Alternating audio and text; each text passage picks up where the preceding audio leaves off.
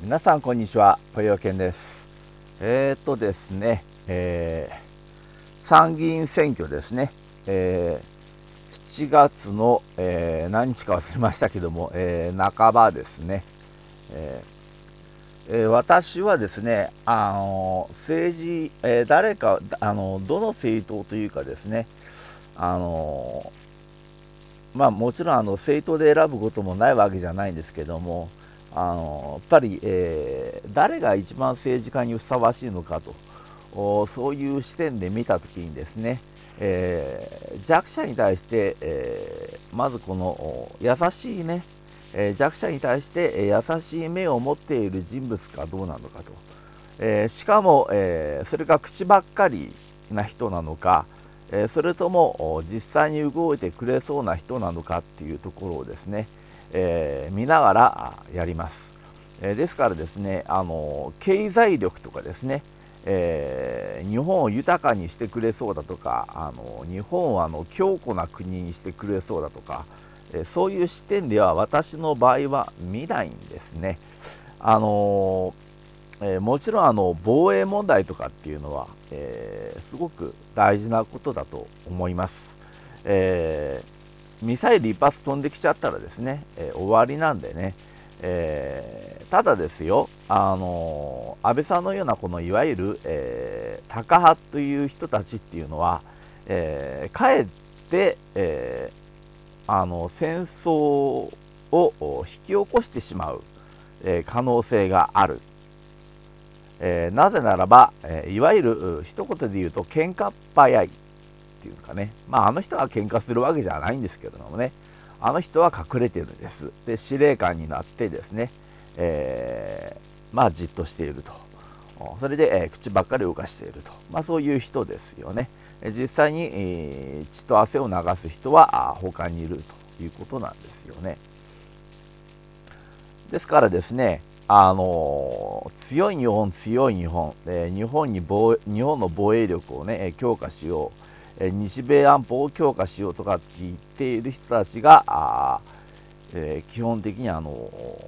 なんていうかな、えー、日本の防衛に対して、えー、寄与してくれる人間とは限らないんですよね。えまた日米安保条約っていうふうに言って日本はアメリカの古文になり下がっているけども古文でいる間はいいけれどももし古文でいられなくなったらどうなのかってことなんですよね。えそしたら、えー、日本にある米軍基地っていうのは全部敵国の基地になってしまうということなんですよね。えー、ですから、えー、日本という国にですよ他の国の基地を置いておくこと自体が、え非常にこれは危険なことであるというふうにですね、え私は考えるんですよね。えですから、え私はあの日米安保というものに関しては、え、まあ、即座とは言いませんが、え、随時廃止していくべきであるというような立場をとっているんです。で、え、まあ、仏教的な立場で言いますと、え無常と言いますよね。で、国というのも必ずいつか滅びるんです。あの人間も死なない人間はいないように、えー、国もいつか必ず滅びるんです、えー、日本という国もいつか必ず滅びるんです、えー、仏法の思想で、え言えば必ずそういうことになっているんです、えですからですね、えなんて言うんでしょうか、あの防衛防衛って確かにあの防衛は大事なんですが、えー、防衛よりも、えー、今日を大切に生きていく、え、今を大切に生きていくというですね、えそういう考え方が、え私は大事であろうというふうに考えるんですよね。えと考えたときにですよ、例えば、え今日皆さん、えーどんな食事をされましたか、え中にはですね、え本当にあの満足なご飯が食べられないという人も世の中にはいると、えですからそういう人たちのことをですよ、えちゃんとあの考えられる人間を政治家にしなきゃいけないと思うんですよね。え例えば安倍さんであるとか麻生さんであるとかは全くそういうところに、え不自由しないでしょう、え麻生さんにですね、え国会でもってカップラーメン1個いくらだと思いますか？っていうふうにね麻生総理の時に聞いたら麻生総理がですね、えー、カップラーメン 1, 個700円ぐらいなんじゃないんですか？って答えたっていうね、えそういう、えー、まあこれ事実ですけどもありますしまた最近もあのに、えー、あれですか？年金ですね、え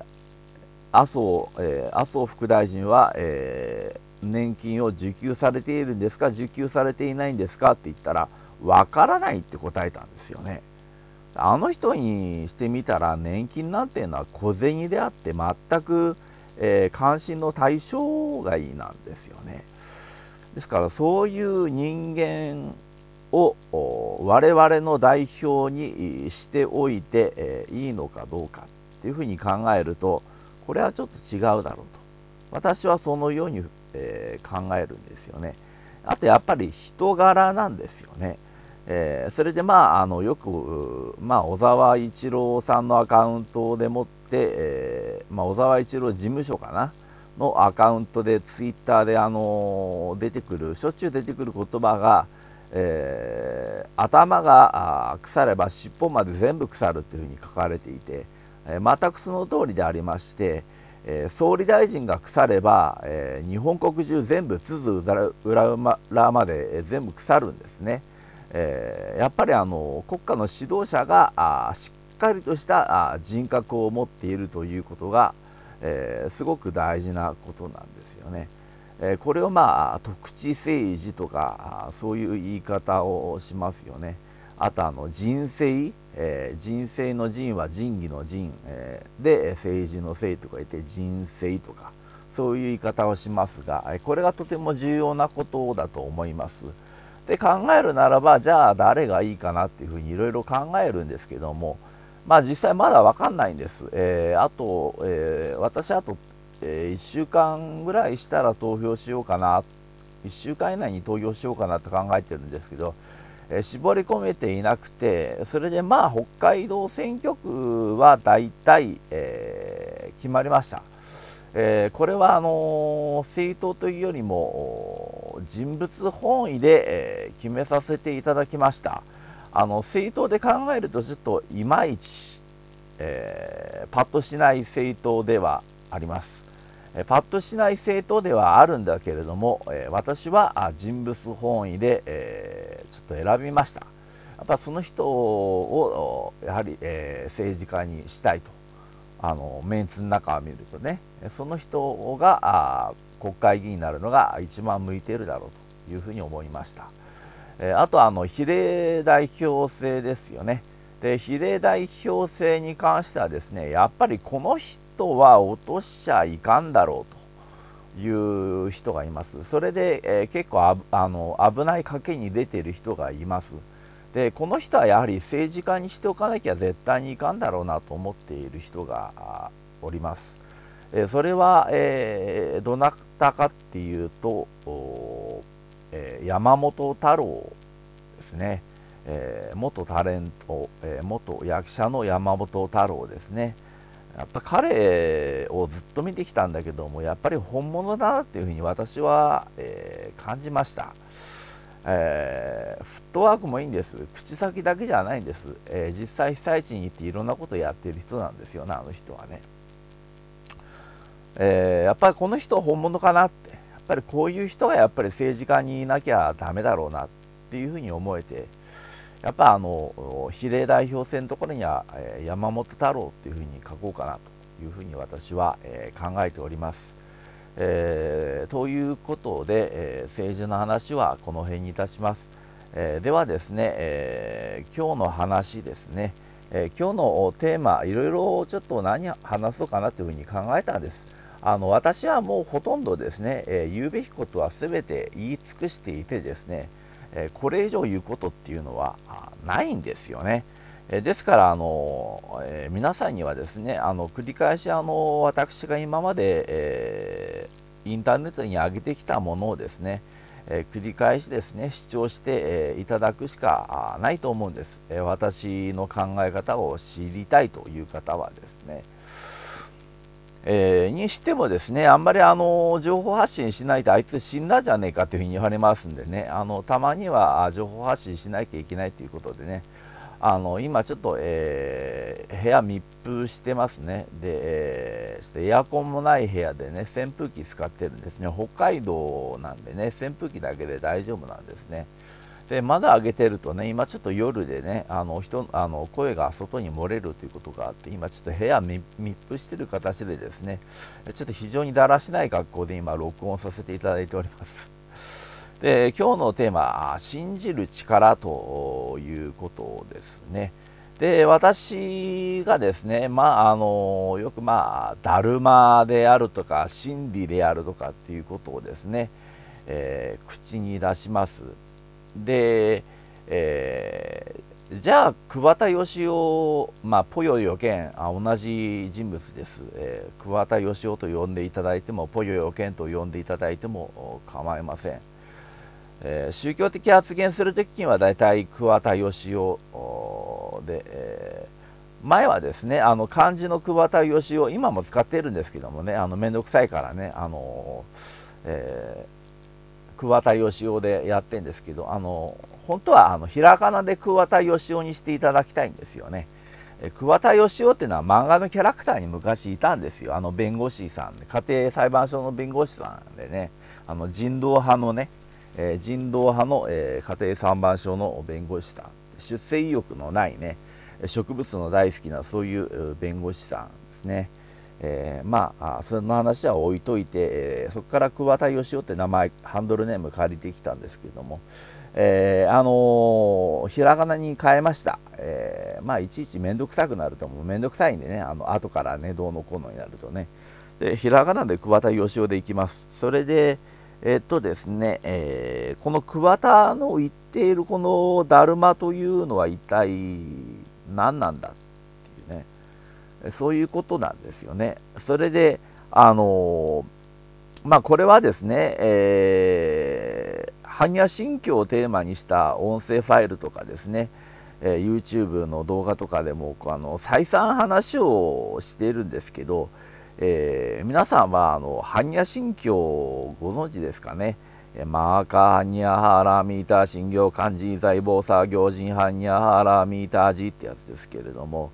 えー、この般若心経なんですが、あのえー、無という言葉がよく出てくる。無なんとかかんとか、無なんとかかんとか、無なんとかかんとか。で、その無の中にですね、えー、例えばね、無苦渋滅動とかって書いてるわけですね。無苦渋滅動。苦渋滅動というのは皆さん、えー知ってますか？九十滅動というのは、えー、いわゆる、えー、躯体、えー、実体、えー、滅体、えー、動体というですね、えー、4つの真理を明かしているんですね。いわゆる、えー、原始仏教時代からあったですね、えー、いわゆる苦悩の本質とは一体何なのかというものに関する、えー、教義ですよね。仏教教義ですよね。で、この、えー、いわゆる重要なものとされている、極めて今まで重要なものとされてきたですよ。えー、仏教教義、いわゆるお釈迦さんの説法ですよね。えー、これに対して無をつけるんですよ。これどういう意味だと思います？苦渋滅動なんていう教理なんてないんだという否定論だと思います。これ違うんですよね。無苦渋滅動というのは、無苦渋滅動というのは、苦渋滅動なんてものはないんだよ、インチキだ、あんなもんなんてないんだっていう意味じゃなくて、えー、あなたの考えているような苦渋滅動というものではないという意味なんです。これはインド人が、えー、よくですね、えー、やるパターンです。えー、あの論理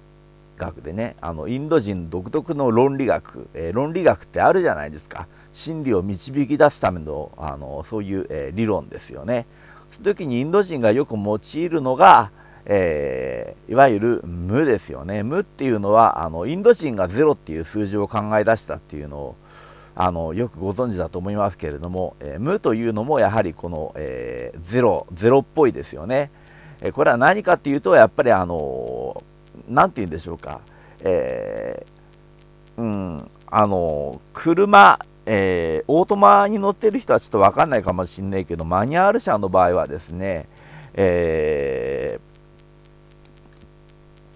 ー、えー、何でしたっけ、えー、あ、ニュートラル、ニュートラル。もうね、もうお年ですね、私もね、パッと言葉が出ないんです。え、ニュートラルってあるじゃないですか。どっちにも、え、入れないっていうね、え、そういう状態がいわゆる無なんですよね。ですから皆さんが例えば空中滅動って考えている場合には、え、おそらく皆さん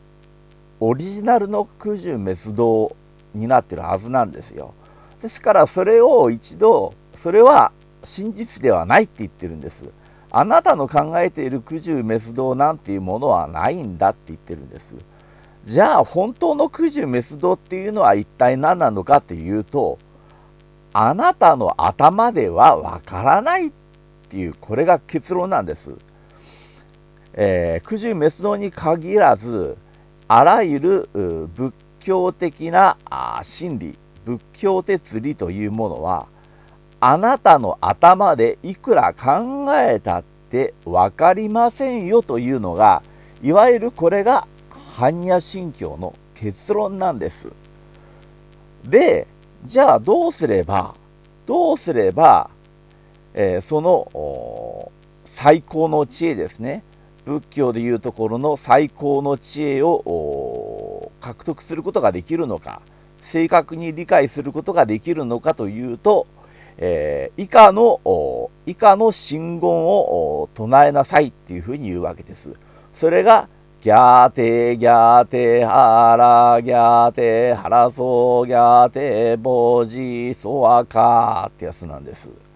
こういう、えー、信言を唱えなさいと。もちろんサンスクリット語だと、えー、ガテガテバラガテバラサンガテボディ、えー、スワハーみたいなこんな感じですけれども、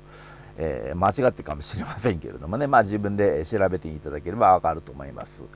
えー、それでですね、え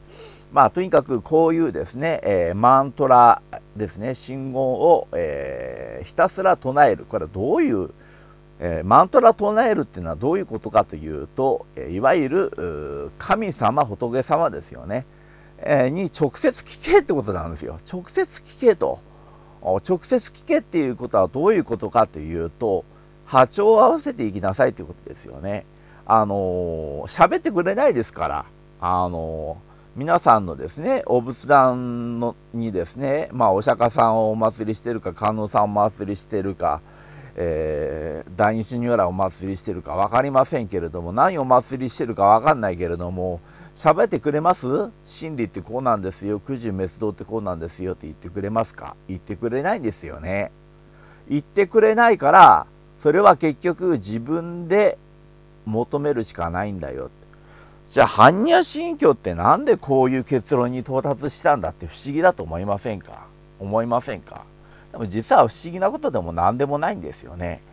あの、お釈迦さんが生きてる時には、九十滅動ってお釈迦さん何なんですかって言ったら、九十滅動っていうのはこれこれこういうことなんだよっていうふうに教えてくれたんですよ、お釈迦さんは。でもお釈迦さん亡くなったらですよ、そしたら長老と言われる人たちが、めいめいに自分勝手に九十滅動とはこうなんだ、こうなんだ、こうなんだって言い始めるんですよ。とところが A という坊さんと B あ A という長老と B という長老と C という長老と D という長老では全然言うことが違うんです。じゃあ誰を信じていいかわからなくなってくるんです。これが根本分裂というね、いわゆる根本が分裂するといって根本分裂という仏教の歴史の中の一コマがそういう時代があったんです。ですから仏教がちりぢりバラバラに宗派ができちゃうんです。仏教宗派っていうものが。でそういうような状況の時に大乗仏教というのが現れるんです。じゃあこの大乗仏教というのは一体何なのかというと、はっきり言って、もう正確に説法をしてくれる坊さんがいないと、和尚がいないと、長老がいないと。で、みんな長老がみんな自分勝手に言っていると。人間を間に挟んだら、もう訳がわかんなくなると。その人の考えが入ってきてしまうから。じゃあ、正しく正確に真理を知りたいのであれば、どうすればいいかと言ったら、これは神様、仏様に祈って直接聞くしかないじゃんだって神様、仏様こそが真理を知っているんだから。だから、それに対して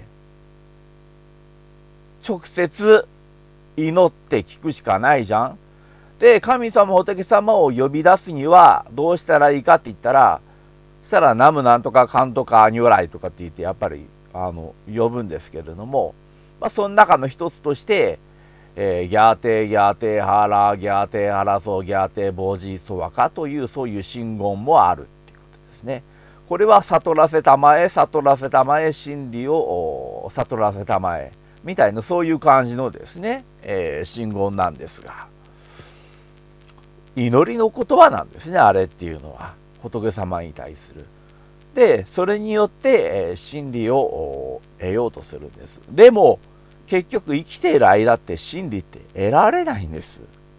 なぜ得られないか分かりますか？それは人間の脳の限界なんです。人間の脳の限界が、人間の脳みそっていうのは、たかだかあれでしょう、どれぐらいあります？あの、よく大食いのあの、女とかってテレビで出てますよね。テレビ東京あたりで大食い大会で。で、彼女らが、あの、ひたすらラーメン食ってるする、するじゃないですか。ラーメン食ったり。20杯ぐらい、ボーって一気に。うん、特にあの、優勝決定戦の時にね。あれよりはるかに少ないんですよね。人間の脳なんていうのはね。うん、ですから、はっきり言って、処理できないです。はい。ハードディスク小さすぎるんですよ。真理を理解しようとするには、ハードディスクが小さすぎるんです。でも、はっきり言って、人間の魂というものは、無限大の大きさがあるんです。人間の魂っていうのは。霊魂ですよね、霊魂っていうのは。これは信じるも信じないもあなた次第っていう世界に入ってきちゃうんだけれども、人間の霊魂っていうのは無限の大きさがあって、しかも人間というのは何十万回何百万回というふうに生まれ変わりを繰り返してるんですよね。当然、その記憶なんていうのは人間の脳に入りきりませんよね。で、人間の脳に入りきらないから、だから、普通の人には、通の人にはそういう記憶は残ってないんです。もしかしてですね、そういう過去のですね、記憶が残っていたり、あとものすごいなんか宇宙の真理が残っ、あの、真理をがなんか、あの、分かっちゃったりするような人が万が一にもするとしたら、その人はおそらく何かを捨ててると思います、脳で。例えば、あの、えー、常識がないとか、社会常識をが覚えないとか、覚えられないとか、全く勉強ができないとか、知能指数がすごく低いとか、そういう状態で、あの、できるだけ脳を使わない状況にして、これで空いたスペースでもって、真理がその中に入り込んでくるって。おそらくそんな感じだと思うんですよ。でも、大抵の人は、もう自分の頭の中にあるのは自分の今のこの人生、現世って言いますけれども、のことしか頭の中にはないんです。じゃあどうやったら真理に到達することができるのかって言ったら、下脱すれば真理に到達するすることができるんです。下脱というのは何かというと、もう、この何十万回、何百万回と繰り返されてきた、この輪廻転生をストップさせるってことです。もうストップさせてしまうっていうことなんです。もう、あの、風車のようにですよ。恐山にあるあの風車って知ってます？恐山に風車いっぱいある。うん。あの風車のようにくるくるくるくるくるくるくるくる回っている輪廻転生っていうのはあんなもんですよ。あれをもうピタッと止めようじゃないかっていうことですよ。ハムスターがくるくるくるくるくるくる回るじゃないですか、ハムスターが。うん、ペットのハムスターが。もうあれもうくるくるもう回るのもうやめようって、もうくるくるやめなさい。これが輪廻転生をストップさせる。これを下脱っていうんです。で、下脱した先には何があるかって言ったら、神様、仏様と言われる存在。じゃあ神様とか仏様とかって今一緒くたに言ってっけど、別々なんじゃないのって言ってる人いるけど、同じですよ。神とかいうの、仏っていうのも、便宜的に、便宜的にともっていうか、伝統的にそういう言葉が出てきただけで、同じことです。下脱した人、下脱者、下脱者のことを神あるいは仏と呼ぶんです。呼び方はどうでもいいんです。とにかく下脱者のことです。じゃあ下脱者はどこに行くかというと、輪廻転生から解放されたところにいるんです。それはもう最高の霊界ですね。霊界というのがありますけれども、死んだ人間が、まあその生命の次元に従って、まあ、ものすごく苦しい霊界に行ったり、まあいわゆる地獄のような霊界に行ったり、あるいは極楽のような霊界に行ったりしますけれども、もう最高の霊界に行くわけですね。もうそこに行くともう、もう生まれ変わる必要性がないんです。物質を持った体に生まれ変わることはもうないんですよ。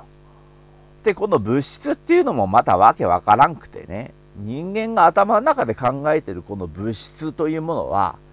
えー、このいわゆる未知の世界においてはあものすごく特殊な動き方をしているかもしれないんです。ですから我々は神様仏様って肉体なんてないんじゃないんだろうかって霊だけの存在なんじゃないだろうかとか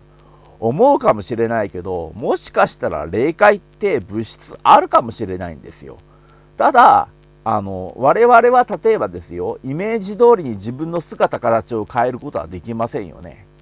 生まれ持った姿形のまんまで行くしかないでしょ死ぬまで。ところがそういう霊界に行くとですよ、うん、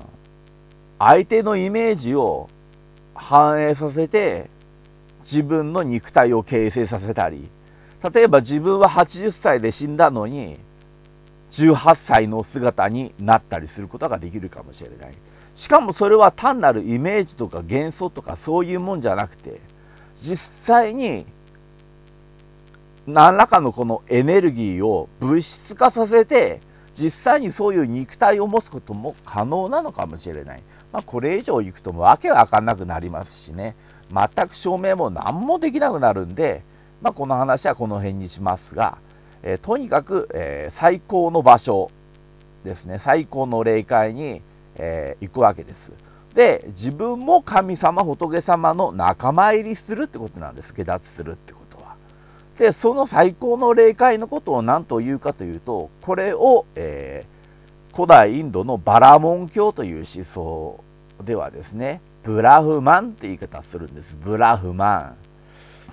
え、これをですね、えー、いわゆる、えー、大梵天という言い方を仏教ではします。え普通の梵天っていうふうにしちゃうとですね、あのちょっと違うんですよね。ちょっと違うんです。あの仏教を守護する神様になっちゃうんです。じゃなくて、大梵天と大をつけるんですね。これが、えー、ブラフマンですね。仏教でいうね、大梵天ですね。あともう一つ別の言い方が仏教であります、涅槃という言い方をします。えこの涅槃がいわゆるブラフマンですね。で、さっき皆さん自分の魂っていうことは私がね、えー、何回も言っていることを記憶されていると思いますが、魂というものをこれアートマンというふうに言うんです。で、このアートマンというものは自分の脳内に収まりきらないんです。アートマンというのは。アートマンというのは無限の大きさを持ってるんです。で、これが自分の、えー、記憶を、すべての記憶を持っていてですね、しかもアートマンとアートマンというのは交流ができますんでね、魂同士で。それは、あの、いつ交流してるかって言ったら自分がちょっと無心になってる時、ちょっと無心ですよ。ほんの一瞬無心になってる時に、アートマンは勝手に交流しに行くんですよ。自分の意識とは関係ないところで。皆さんよくタクシー乗ることあります？で、酒飲んでタクシー乗ることあります？で、お酒飲んでタクシー乗って、もうヘベレケになってタクシー乗ったことあります？俺ありますよ。飲んで飲んで飲んで飲んで、もうわけわからん状態でもってタクシーに乗ってんですよ。で、不思議と道案内してんですよ。それで、気がついたら、自分のアパートにたどり着いてんですよ。お金払ったかどうかもよう覚えてないんですよ。よく家に着きましたよね。こういうことってあるんです。こんなもんだと思ってください。アートマンっていうのは。自分の意識とはまた別の意識っていうのがあるんですね。これがアートマンっていうもんなんです。で、このアートマンがですね、えー、例えば会いたい人に会いに行くこともできるんです。例えば前世とか、前々世とか、全然前世に恋人だった人に会いに行ったりしちゃうんですよ、これがまた。できちゃうんですよ。だから皆さん孤独だ、えー、お金もない、給料もない、非正規だ、非正規公務員だ、えー、しかもあと2年したら切られるって。しかも2年して切られた後に仕事の紹介も何もない、非正規公務員だ。どうしてくれる結婚なんかできるわけねえじゃん。しかも私、しかも自分は男だぞ。男でこんな状態だったら、はっきり言って相手にしてくれる女なんかいるわけねえじゃんっていう人がいたとします。俺はきっと孤独で終わるんだ、孤独で一生終わるんだ。まあ私にしてみたらおめでとうございますですけどね。うん、お釈迦さんというのは出家をあのあの進めておりましたから、出家しなければ下脱できませんよっていうことを明快に言ってたんでね。まあ、あの、現代に当てはめるとね、またそれは少しあの変えていかなきゃいけないんですけれども、あの、いわゆる、えー、在家にいても出家と同じような生活できますよね。例えば結婚しないとかね。うん、在家にいても結婚しないとか。あと肉食をできるだけしないようにするとか、そういうこともね、ありえますよね。あとですね、だからそういうですね、えー、俺なんか結婚できねえって、もう寂しいって、孤独だって、寂しいって、女の友達すらいないんだぞとかっていうね、女の友達の作り方教えてあげましょうか。簡単ですよ。ツイッターやってごらんなさい。それで、あの、女性受けするようなことを書けばいいんです。そうすれば、女性のフォロワーつきますよ。うんえー、私はですね、あの特にあの女性のフォロワーつけたいと思ってませんので、えー、自分の喋りたいことを喋るのが桑田義雄アカウントですんで、えー、かえって、えー、女性のフォロワーつきません。まるで特に若い女のフォロワーなんかもうほとんどいないんじゃないですか。あゼロぐらいじゃないですか。中に変わったアイドルがですよ、もう誰でもフォローしちゃうっていうアイドルがあのフォローしてくれてるようなもんで、若い女性のフォロワーなんていうのはもういないっすよ。うん、もう、どうしようもないっすよ。うん、でも、あのー、別に今孤独だっていう人は別にあの女性のそういう友達作ろうと思えば作れますよ、いくらでもね。うん、作ろうと思えばね、作ろうと思ってないんじゃないんですか。まあ、その話ちょっと横にそれて行き過ぎましたよね。で、何言ってるか分かんなくなってきちゃった、今日もまた。で、でですね、あのー、何の話でしたっけ？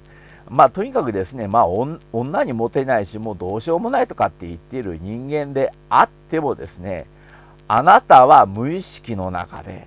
例えば夜熟睡している時とかに、ふわっと行くんです。うん、例えばあなたは、例えば3秒ぐらい無心でいるとします。私、ゴン業の時に必ず無心の時間って作るんです。無心の時間というのは、いわゆるあの、禅宗の禅と同じで、いわゆる、えー、まあ、禅みたいにですね、あの座禅みたいの組む時もありますけれども、まあ、私大体あの座禅なんですね。あの普通にお経、あの正座しません。膝痛めるんで。あの安楽座っていうね、あのインターネットで調べてると安楽安楽座、安楽座っていうふうに調べるとわかると思うんですけど、あの、ヨーガの座り方なんですけど、一番楽な座り方ですね。ちょっとあぐらを崩したような座り方。私は常にこの座り方なんだけども、この座り方で、えー、無心になりますね。えー、3分ぐらい。で、この無心の時のこの3分っていうのは、自分にとって、は3分かもしれないけれども、えー、霊の世界では、え、時間というのは、え、存在して存在しないようなもんなんです。存在して存在しないというと、またかっこつけた言い方になるんで言いますけど、時間なんていくらでも伸び縮みするのが、これが霊界です。時間はいくらでも伸び縮みするんで、ですから、ちょっと3分無心になると、その3分の間で、え全然前世の恋人と3日ぐらい語り明かしてこれるんですよ。そこで、今あんたどういう生活している？あ、こういう生活しているんだ。苦しいね。大変だね。でもこうやって生きていくと、きっといいことあると思うよ。みたいな相談とかやってるんですよ。で、散々3日ぐらいかけて相談して、それで戻ってくるんですね。我々が我に帰った時に。その時に、この頭が悪いから、はっきりその記憶を覚えてないんです。覚えてないんです。ただ、ひらめくんです。ひらめくんです。俺、生き方変えた方がいいかな。今のやり方変えちゃった方がいいのかもしれねえな。という、そういうパッとしたひらめき。これが、いわゆる、一番大事なことなんです。神様、仏様とも私たちは対話してるんですよ。対話してるんですよ。マントラ唱えるでしょう。無心で、例えば、不動明王のノーマクサーマンダーバーザラダンセンダーマーカロシャーダーソワタヤウンタラタカンマンとかね。私、あの、最近ね、あの、あの、太鼓、太鼓つっても、あの、えー、なんていうか、あの、えー、パーカッション、あちょっとしたパーカッションなんだけども、それ用意して、あの、パンパンパンパンパンって叩きながらやるんだけども、あれ、両手で叩かないと、やっぱり、和太鼓でいかないとあんまりうまくいかないもんですね。あの、それ叩きながらね、あの、やっぱりあの、合いますね。えー、太鼓と、太鼓と不動明王のね、ククジュってやつですけれども、オーマグサーマンダーバーザラダンセンダーマーカロシャーダーソワタヤウンタラタカンマンね、唱えながらね、やると、無心の間に必ず神様と対話してるんですよ。唱えてる時って無心になるじゃないですか。だから一生懸命無心になって唱えてください。無心になって唱えて唱えて唱えてる間にその無心の間に神様と対話しに行くんですよ。そういうもんなんです。っていうふうにですね、まあ私は思うんです。えですから、真理っていうのは、え、はっきり言って分かりません。分からないんです。で、えー、宗教団体ってあるじゃないですか。それで、あの、え、令和新選組っていう山本太郎がね、作ったところから、えー、創価学会の野原さんという人がですね、沖縄の創価学会の野原さんという総年部の方がですね、えー、出馬したんですが、えー、まあ、これはあの、これで山本夏をぶっ潰してくれたら面白いなと思うんでね、まあ、期待はしてるんです。ただ、性格っていうか、あの、言わせてください。これはだけは言わせてください。宗教団体っていうのは何のために皆さん入ると思います？幸せになるため？違いますねあ。もちろんそうなんですが、あの正確に言うと、えー、迷いをなくするためなんです。人生の迷いをなくするために宗教団体に入るんです。だから宗教団体がカラスは白といえばカラスは白なんです。それを信じなければ宗教団体に入った意味なんかない。で、たくさんのお金を宗教団体に寄付する意味がない。たくさんのお金を宗教団体に寄付するには、宗教団体を完全に信じていますよという、そういう一つの儀礼なんですよね。だから、宗教団体は完全無欠と自分の中で思っその宗教団体に関しては。だからその宗教団体を疑っちゃいけないし、また創価学会が公明党を支援するというのは、何回も学会の人は聞いてると思いますけれども、公明党は創価学会の同志の人たちが出ているから、王仏名号というような理念でもって、公明党を勝たせることによって功徳がありますよと教えられてるんです。だから公明党を支援している。それだけなんです。だから公明党はいろんな政策言ってるけど、公明党がクソみたいな政策を、政策、例えばですよ。例えば、えー、男の男の子はあの17歳になったら、えー、全員、えー、徴兵すべきだとかって公明党が言っても、信じて公明党に投票する、それが創価学会じゃないですか。違いますか？それがおかしいと思うんだったら、創価学会やめなさいよ。それが嫌だったら創価学会なんかやめちまえよ。俺はそう思うんです。何のために宗教団体に入ってるんですか？それはあなたが迷って迷って迷いの人生を送っているから、だから宗教団体という外の力を利用して自分の人生に自信を持たせようと思って創価学会に入ったんじゃないんですか？それが嫌だったら創価学会なんか出ちまえよ。って野原さんは言ってたんですよ。うん、私は日蓮仏法に対して浸水して創価学会に入りました。で、私の理念としては宗教なんて何でもいいと思います。バカかお前はあごめんなさいね、口汚くて。うん、これはあの、悪ですよね。ちょっと言っちゃいけないですね、仏教、仏教とかね。でも、そう思いましたよ、正直。なぜか。日蓮というのは、はっきり言って口汚かったんです。思考の格言、まあこの通りじゃなかったっていうふうに言いますけれども、念仏無限、全天魔、立国賊、えー、真言亡国、まあ、こんな感じでですね、他の宗派をガンガン否定していたんです。他の宗派を否定して自分だけが正しいというのが日蓮仏法です。ですからどんな宗教派宗教宗派でも構わないといった段階であなたは日蓮宗の日蓮系の人間ではないです。日蓮宗の日蓮宗祖日蓮を尊敬する資格ゼロです。はい。やめた方がいいと思います。南無法蓮華経。あの、まあ、天台の南無法蓮華経とかだったら別だけど、日蓮宗の南無法蓮華経、やめた方がいいと思いますよ。やめるべきだと思います。でも、私は応援しますよ、野原さん、あなたのことを。や、やはり山本夏を倒してほしいし、あの、不完全ですが、不完全ですが、創価学会にやっぱり激動を与えるえー、第一歩目としては、まあ、これでいいんじゃないかと思います。私もそうだったから。最初はそうだったから。創価学会を改革しようと最初は私そう思いましたから。でも、後で考えたら間違ってたなと思ったんです。だから私は創価学会脱会運動に踏み切りました。まあ、まあ、それは置いときます。宗教団体はそんなもんです。ですから皆さんは、あの、どっかの宗教団体入ってもいいと思います。えー、でも、リスクはありますよ。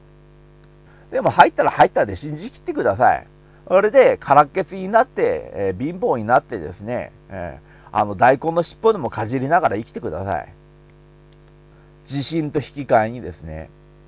あとは、えー、たまにですね、あの、えー、私のことをですね、あの、ちょっと、えー、なんだかな、尊敬してくださる方がいらっしゃいます。ありがたい話です。ありがたい話です。で、ありがたい話なんですが、あの、じゃあ私がですね、えだるまとしているものは一体何なのかというと、確実にこれがだるまであるということってできないんです。えー、お釈迦さん絶対主義でもないんです。私は前から言ってるんです。あの、私は、えー、チャンプルだって、要するに混ぜこぜ宗教なんだって、私は言ってます。ですから、お釈迦さん絶対主義とも言えないんです。だから私は釈迦の弟子かって言ったら釈迦の弟子じゃないです。釈迦のいいところを買いつまんでるだけです。じゃあ、あのじゃあ、えー、よくバガバットギーターとか紹介してるから、えー、そっちの系統の人かっていうと、バガバットギーターも完全な本とは思ってません。あれも結局人の書いたもんです。人の書いたもんだから、その人の思想みたいなところっていうのはちらついてよく見えます。うん、ああ、この人はあれだなと、ビシヌシ信仰だなって、はっきり言って分かりますよね、あれ読んでてね。えでも、あのバラモン系のあの聖典の中では最もきちんとまとまっていて、しかもバクティ派っていうのが僕好きなんで、ですからよく紹介してるんです。ですから、例えば、えー、どんな本読んだらいいですか、どんな本を読めば、えー、真理が書いてますかって言っても言えません、えー、この本には真理が書いてあるなんてことは言えません。ないです。はっきり言って私の知っているところには真理が書いてある本なんていうのは。じゃあ私はどうやって真理を書く、あの真理みたいなことをですね、自分で発見したような感触があるんだけども、どうやってそこまで行ったかって言ったら、いろんなものを勉強しました。で、いろんな祈り方も試行錯誤してやってみました。で、自分なりにいろんな祈り方をしてですね、それで、ああ、こういう祈り方をしたら効果があるんだなっていうか、その効果っていうのもね、今言いません、いちいちね。でも、えー、こういう祈り方したらですね、要するに、えー、人生が、えー、いい風に風向きっていいじゃないですか。いい風向きになったな夏場なんか特にそうでしょう。すんげえ暑かったのが、急にいい風吹いてきたなっていうのあるじゃない。夏すんげえ暑い時に、急にいい風吹いてきたね。あ、北から涼しい風吹いてきたね。そんな感じなんです、今の私は。じゃあどうしてそこにたどり着いたのかって言ったら、試行錯誤の末です。で、この試行錯誤の末に関しては、いろんな音声ファイルとか動画ファイルとかで今上げてます。上げて、上げてきてますけれども、えそれがまあほぼ完成したのがこの、え1年ぐらいの間で、それまではまだ試行錯誤の段階だと思ってください。だから1年前ぐらいまではまだ試行錯誤の段階です。えー、ある程度完成してますけどね、この5年ぐらいの間で完成したんだけども、まだ1年ぐらい前まではまだちょっとね、試行錯誤してると思います。で、えー、じゃあ私のこの話してることが完全に真理かって言ったら、証明、保証できません。全く保証できません。ただ、えー、形はできたし、えー、理論化もできました。形もできたし、理論化もできました。えー、ですから、えこうやってこうやってこうやってこうやって祈ればいいよっていうのもね、まだ発表してません。え完全な形では発表してませんが、いずれ発表しようと思います。で、どうしても知りたい人は、今メールを送っていただければ、えあの、言います。で、最初はものすごく、えー、短い、えー、短いノリと、誰でもできる、え、1分で終わっちゃうようなノリとを紹介して、それでも足りねえぞ、もっとたくさん知りてえぞっていう人は、もっとしつこく私にメールをください。そしたら私どんどん教えます。その人に応じて、私は軽く立てば軽い音しか出しません。強く叩けば強い音を出します。そういう人間です。えしつこくしつこくメールくだされば、えその分私は、え自分の時間削ってもしつこく返しますから。え私はもう去るもの追わずなんで、メール途切れたらもうそこでもう私、え途切れます。で、え、まあ誰かのね、あの言うことよりも自分のことを信じたい人はどうぞ追求してください。でも大変ですよ。追求するのは。私がここまで来るのにね、まあよ25、年ぐらいかかってますし、お金も相当かけてます。時間かけてます。お金もかけてます。同じことをするっていうのは大変だと思いますよ。だからもし皆さんの中で何か迷いを抱えていて、これからの人生も迷いを抱えていて、どうやって生きたらいいかわからない、どうしたらいいかわからない。もう藁にもすがりたいという人は私のことを藁だと思っていただいて構いません。で、私の心情はこれだけ言わせていただきます。私はもう変わりません。私は変わりません。やり方も変わりません。やり方も変えないし、祈り方も変えないし、もう自分の中で定まったって感じがあるんで、これ以上変えていっていいことだっけ何一つないっていうことも分かったんです。変えてみたりしたんです。でも変えるために悪いことが起こるんです。だから私はもう変えません。で、考え方も思考も心理に関する考え方も変えないんで、私は鉄のようにもう変わりません。いや、ダイヤモンドものようにも変わりませんので、藁にもすがりたいという人は、すがってください。でも、藁ほど弱くありません。ダイヤモンドぐらい強いと思ってください。で、私のことを信じてもらっていいです。でも、本当に真理かどうかは分かりません。でも、もし信じられたら強いと思います。不安はなくなります。生きる不安が消えていきます。もし私の言っていること、やっていることが間違っているんだったら一緒に地獄に落ちましょう。え今回はこの辺にします。以上です。